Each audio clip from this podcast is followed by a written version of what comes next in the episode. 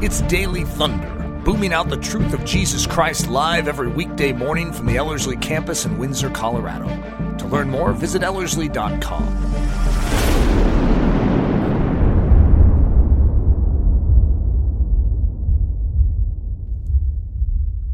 Hi, this is Nathan. I want to freshly encourage you to consider joining us for the Ellerslie Online Special Training. You have access to the content all the way through the month of December. So even if you can't do it right now where we're doing it live, you can actually access the content and go through it at your own pace. If you've ever wanted to take these truths that we teach here at Ellerslie to a deeper level and really learn what it means to build your life upon the Word of God, focus upon Jesus Christ, and live a victorious, practical Christian life, well, this training is going to lay a great foundation for that in your life. This online training is on a donation only basis. So you can actually come and participate for whatever you can donate. Well, again, the registration closes the end of this month, June 30th. So if you've ever wanted to take some Ellerslie discipleship training at your own pace in your own home, this is a great opportunity to do so. Again, for more information, you can go to ellerslie.com forward slash daily and you can get more information there about how to register and sign up. Well, today I'm very excited to dive into this great picture of Jesus in the Old Testament. So if you have your Bibles, we're going to be in Exodus chapter 15, looking at this idea that God is the healer. Uh, last week, we started a kind of a new mini series walking through some of the pictures of Jesus in the Old Testament. And again, this is sort of selfish, I guess, of, of me, but uh, this is one of my all time favorite things to study out. I know it's one of Ryan's favorite things too. So this is like a, oh, at least we have a good crew here. Uh, so we've been walking through this idea that every single page of this book points to Jesus. That yes, it's not that Jesus shows up in name, but he is there in shadow, he is there in type, he is there in prophecy. Uh, we also know that the, the, when it says that God is doing these actions, we know it's not just the Father doing the actions in the Old Testament. It is the triune God doing the actions. It is the Father, the Son, and the Spirit as a, in this perfect unity, accomplishing and doing His activities in the Old Testament. So we know Jesus was smack dab in the middle of this book.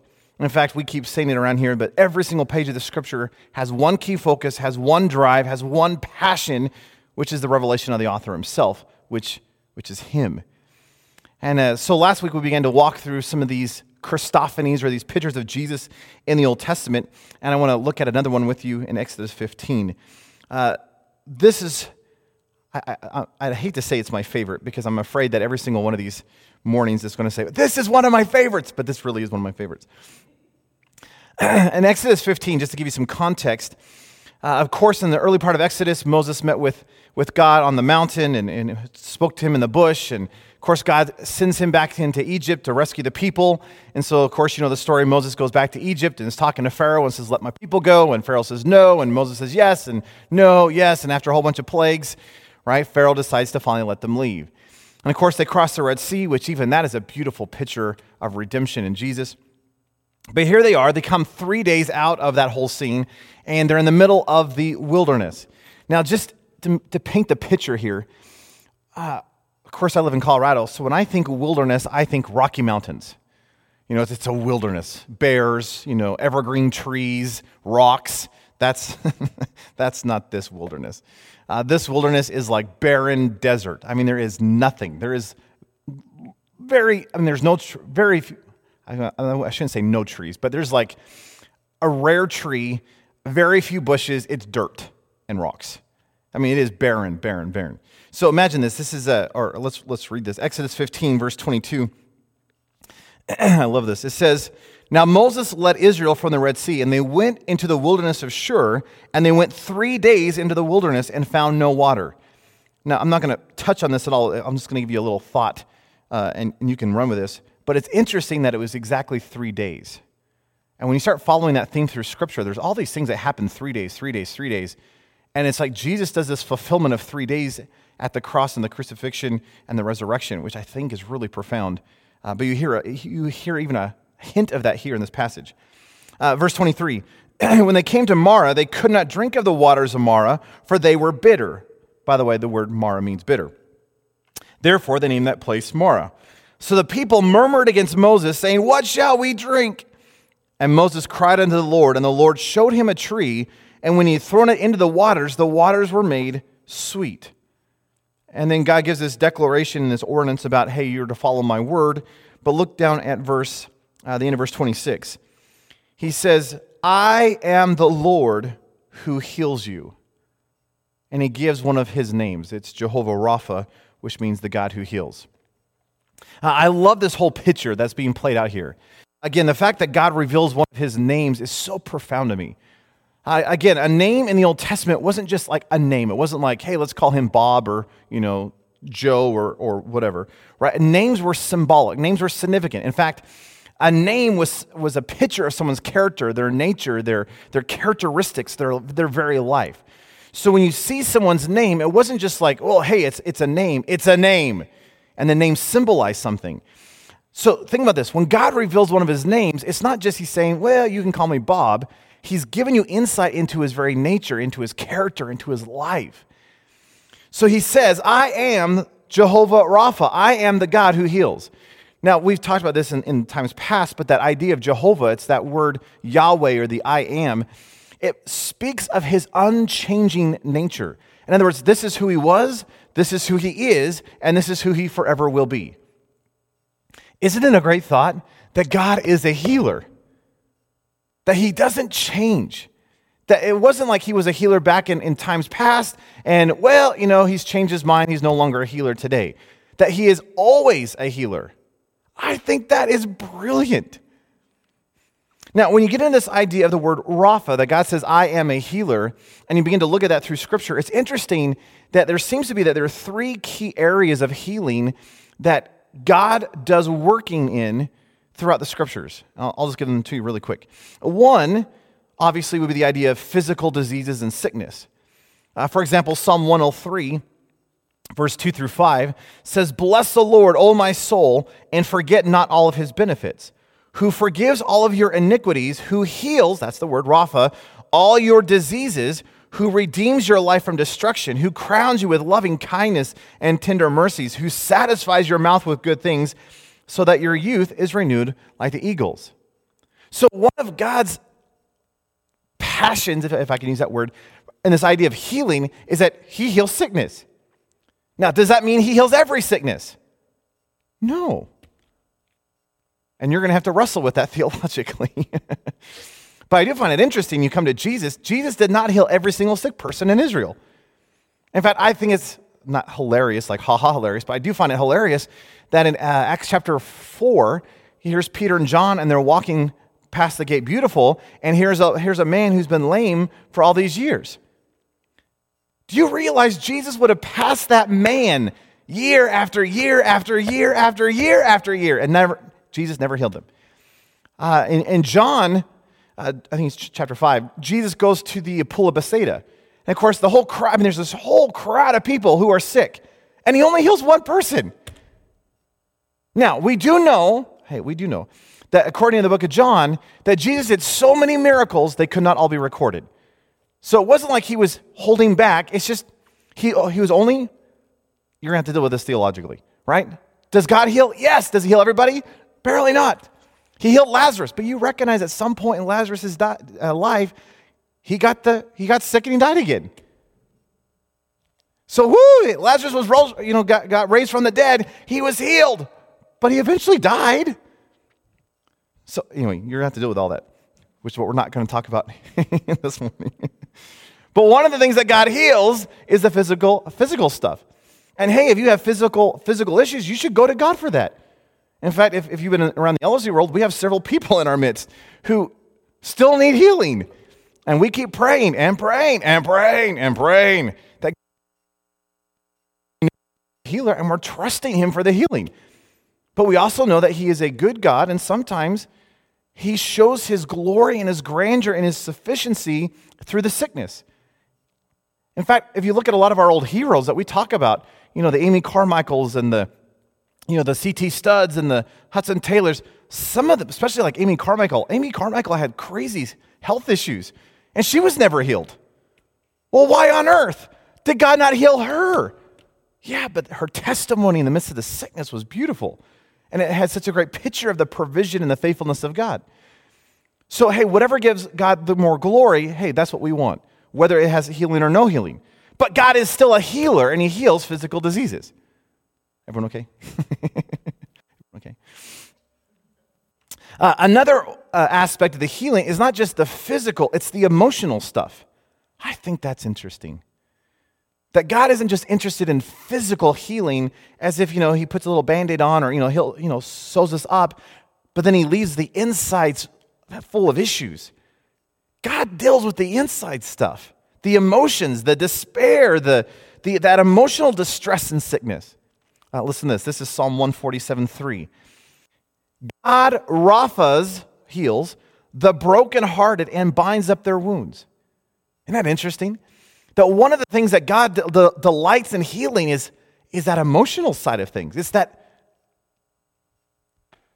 inside stuff. Oh, I think that's neat. And then the third one, which I think is probably out of all three of them, I think this is the most important, but it's that spiritual sickness, right? It's that sin issue. And of course, there's tons of verses on this, but Psalm 41 4, Lord, be merciful to me, heal, Rapha, my soul, for I have sinned against you. That here's the psalmist, he turns to God and says, God, you need to bring healing and Rapha to my very soul because I have sinned. You've got to deal with this sin issue. Uh, Jeremiah 3:22. Jeremiah says, "Return, you backsliding children, and I will rapha your backslidings." It's God speaking through Jeremiah. And that word backslidings means the turning away, the apostasy, the backsliding, the rebellion.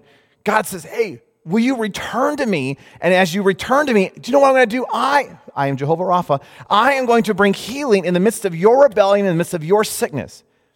Doesn't that sound like the Romans 5 8 passage where here we are, while we were yet sinners, while we were shaking our fists in rebellion at God's face, Christ died for us? That's a beautiful picture. So, three key areas that God seems biblically to delight in in healing. One is the physical, the second is the emotional inside stuff, and the third is the spiritual or that, or that soul uh, sin issue problem that we have. You realize God delights in those. And it's not that he once dealt with this. He was a healer. He is a healer. He forever will be a healer. God is Jehovah Rapha. Have you ever wondered, or have you ever studied, what the very first healing in Scripture is? I find this so interesting. The very first time we see healing in Scripture is actually before the fall of humanity. In, in Genesis chapter 2, here is God and he puts Adam into a deep sleep. So he's working as an anesthesiologist, which is, I think is awesome. so, anesthesiologist, there's a biblical precedent that what you do is not sinful, because this happened before the fall. Just put people to sleep. Uh, so, so here's Adam, he's asleep. And God reaches in and grabs the rib, and it says he bring, puts them all back together. Now, it doesn't say he brought healing, but that's what it was. Isn't it neat that it wasn't that God decided because of sin that he was going to be a healer? God has always been a healer, even when sin showed up. I think that's a brilliant thought. That here is God, He's not going to be like, whoops, oh no, humanity has all these issues. I guess I'm going to have to become a healer to deal with their mess. God has always been a healer. Now, as you begin to walk through the Old Testament, you begin to see this picture of the Rapha, this healer, that God delights in healing, walking all the way through the Old Testament. But this amplifies when you get to Jesus. You realize that Jesus, who is God, right? He's God incarnate, he's, he's God in the form of a man. That here is Jesus. Jesus went berserko with this idea. That if here is God who is Jehovah Rapha, he's always been a healer, he is a healer, he ever, forever will be a healer. So here is God in the flesh, and what does Jesus begin to do? Heal. He just heals all over the place. And it's interesting, he heals the physical, he deals with the emotional, and obviously on the cross, he deals with the spiritual ultimately. uh, and I don't know if I need to walk through any of these verses, but let me just give you a couple of them. Uh, John 20, verse 30. It says that John, John writes, Truly, Jesus did many other miracles or signs in the presence of his disciples, which were not written in this book. And then he says a chapter later in 21, verse 25, that there were many other things that Jesus did, which, if they were written one by one, I suppose that even the world itself could not contain the books that would be written. Do you know how many healings and miracles and workings Jesus did? More than one. he did a lot. Apparently, enough that the Library of Congress would be far too small to contain all the volumes of his healings. Isn't that an exciting thought? That our God is a healer. And so here he is, he comes in the flesh. How does he show himself? As a healer. In fact, Jesus walks into the, the synagogue in Nazareth and he grabs a scroll of Isaiah and he begins to read something. Do you know what he do you know what he reads? He reads this portion. He says, "The spirit of the Lord of the Lord God is upon me, because the Lord has anointed me to preach good tidings to the poor. He has sent me to heal Rapha, the brokenhearted, to proclaim liberty to the captives and the opening of the prison to those who are bound." Jesus, that's why I have come. I have, I have come so I could bring healing and life and freedom, not just from the physical. I mean, it's not that the physical is not important, but that's not the big deal. What's, what's the big deal? The spiritual thing. Now, he's still interested in the physical, he is still interested in the emotional. But what's, what is his big agenda? The spiritual. Because this the spiritual thing is the eternal thing. Hey, you get a new body. Praise the Lord. I'm ready for an upgrade already. Right? I mean, it's just like, so hey, he can heal us physically, but you realize in the eternities, that's not going to matter as much. Why, why was it that the, the early Christians were so willing to give their body and their blood to, for the sake of the kingdom? Well, because they recognized there was something greater than the physical pain and agony that they may experience. But that there was just going to be this eternal thing. What is the eternal thing all about? It's that, it's that inside stuff, it's that spiritual side of things. I think that's awesome. And what did Jesus come to do? Bring healing and all that. He came to restore. Uh, here's another great passage Isaiah 53 5. Isaiah speaking of the coming Messiah, he was wounded for our transgressions, he was bruised for our iniquities. The chastisement of our peace was upon him, and by his stripes we are healed. it, it is by him on the cross that we find our healing, which is beautiful. Now, come back into the Exodus 15 passage. Again, I, I, think this is such an incredible picture of Jesus in the Old Testament. Not only is Jesus Jehovah Rapha in the flesh, not only is he the healer, but this whole story is an incredible, incredible picture of the work of the cross in our lives. Look at this again. In verse 22 of Exodus 15, it says that Moses led Israel from the Red Sea and they went to the wilderness of Shur, and they went three days into the wilderness and they found no water. Could you imagine the stress, the, the hardship this must be? Here you go, you go in the middle of the desert, and you go about three days, which is right on the brink of desperation. You need water. Now, you've gone way too far to return. So it's not like you can go, well, that was a dumb idea. Let's just go back, right? Because you don't have three more days to make it back. And right, and scholars tell us there's probably two to three million Israelites, plus all their flocks and all their herds. And I mean, there's a lot of water that is needed. There, this is desperate times, right? Hot, hot days, cold nights, you're in the middle of the desert. And so there's this, this great desperation. So three days into this whole thing, they go, We have a problem. Mo- sorry, Moses, you have a problem. There is no water. Well, there is water. You know, as they were walking on, on this three day thing, there's this little glimmer, and they're like, Yes, we have it finally. And they run over to the water, and the poor guy who reaches down and grabs the water and puts it to his mouth, spits it out. Because he realizes that though there, are, though there is water, the water is bitter, it's poisoned, it's twisted, it's undrinkable. And so they call that place Marah, which means bitter. Do you know how horrible that must have felt? that here you are in this place of desperation and you're craving water. And you have water, it's right there in front of you, but you can't drink it because it's poison, it's twisted, it's, it's not as it should be. And so here is this resource, here's this life that you desperately need, and yet it's not life, it only brings death. So, how on earth are you going to make it? So, of course, they cry out to Moses and they begin to murmur. And Moses goes to God and says, God, your people are driving me crazy. So that's probably my interpretation. But, but, but God, your people are, are starting to complain again. And we need water. And I love this. Look, look at verse 25. And Moses cried to the Lord. And what did God do? God did not just go, oh, sorry about that. Forgot, forgot to clean up that little bit of water there. Here, let me just touch this. It says that God showed Moses a tree. or a branch. Now, I don't know if you see the beautiful Christophany or the beautiful picture of Jesus in this, but, but imagine this. You have this big body of water that's polluted, it's been twisted, it's not as it should be. So, what does God do? God says, Oh, there's a tree. Okay, thanks, thanks, God. What do you want me to do with the tree? it's like, are you kidding? Like, how's that going to fix my problems? And God says, Oh, take the tree and throw it into the middle of the bitter waters. And isn't it fascinating that when the tree hit the bitter waters, the bitter waters weren't made clean, they were made so clean they became sweet. That is a beautiful picture of the cross. So here's your life, if I can compare it. Your life is this full of bitter water stuff. Your life is not as it should be. Your life has been twisted. Your life has been poisoned. Your life is bitter. And that is who we are with before Christ. That is who we are in sin. That we have been polluted, we've been twisted by sin. We are not as we should be. So here's this great vessel that God is God is longing to use. It's sitting right there. But it's unusable, it's undrinkable. Why? Because there's been a twist of the water. There's been a perversion of the water.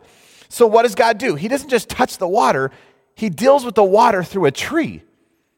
And in your life, the same thing's taking place.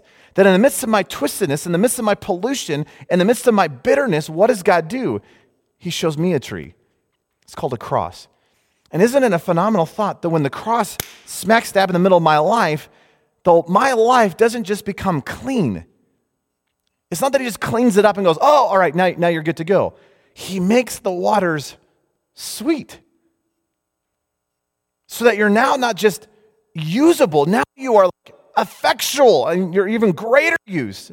That wasn't good grammar, but you understand what I'm saying. Have you ever tasted water that is so clean that it was sweet? I'm a water snob, I guess is probably the term. I don't like Windsor water.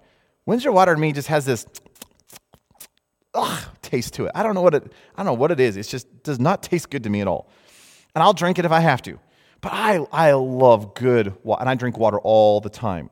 So years ago, you know, I got one of those cool jug machine things, you know, and, and that way I could at least have this double purified ultra red light water, right? And I was like, oh, at least it tastes good. And then a few years ago, some of the guys on campus, the Mockler, came over and says, we, we have something for you. We got you a reverse osmosis water filter extravaganza, whatever, something. And they shoved it underneath my sink and they hooked it all up.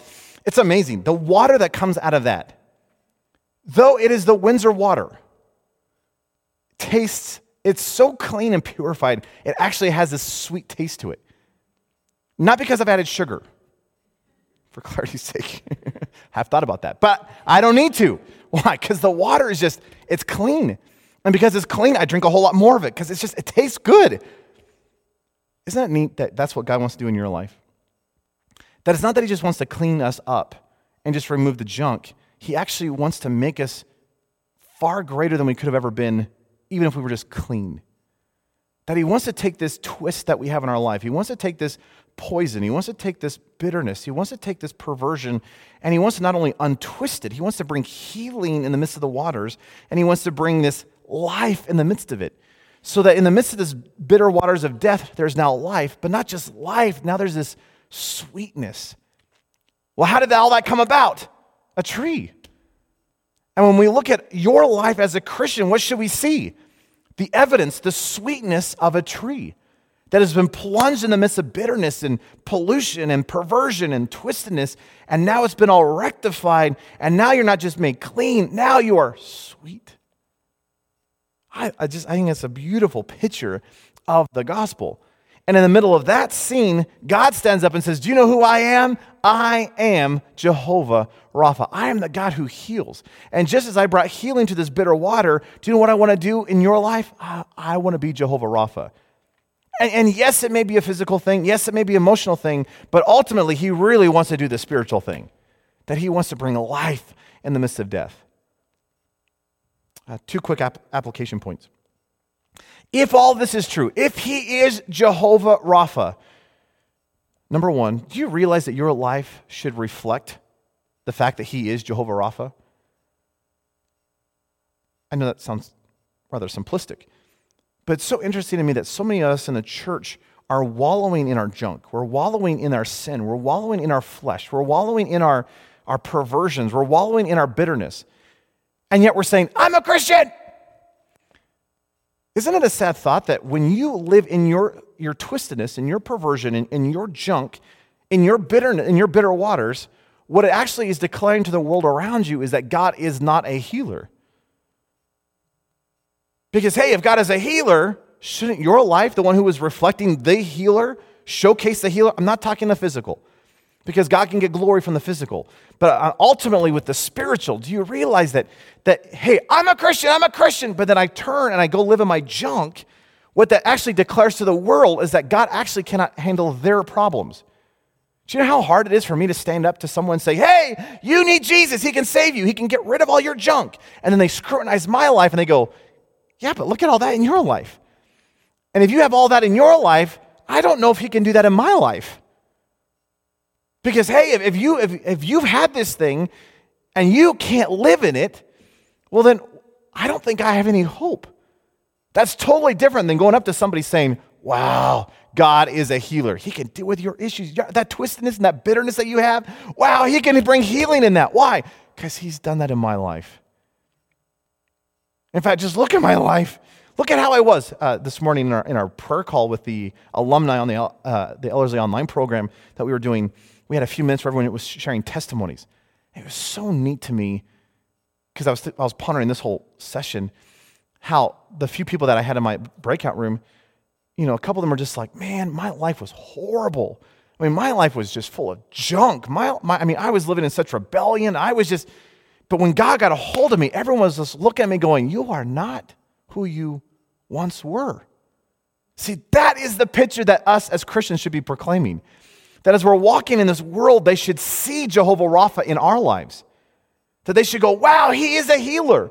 Not because of the physical thing, but because they see the, the, the, the inside change of who you are, that your nature has been changed, that all the twisted pollution and perversion has been untwisted, and God has brought healing in the midst of the junk.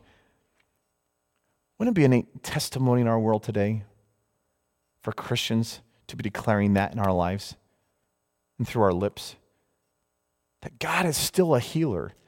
And I don't care your past, and I don't care your junk, and I don't care what you've done, and I don't care your thought processes, and I don't care that God can come in and He can restore that which has been broken.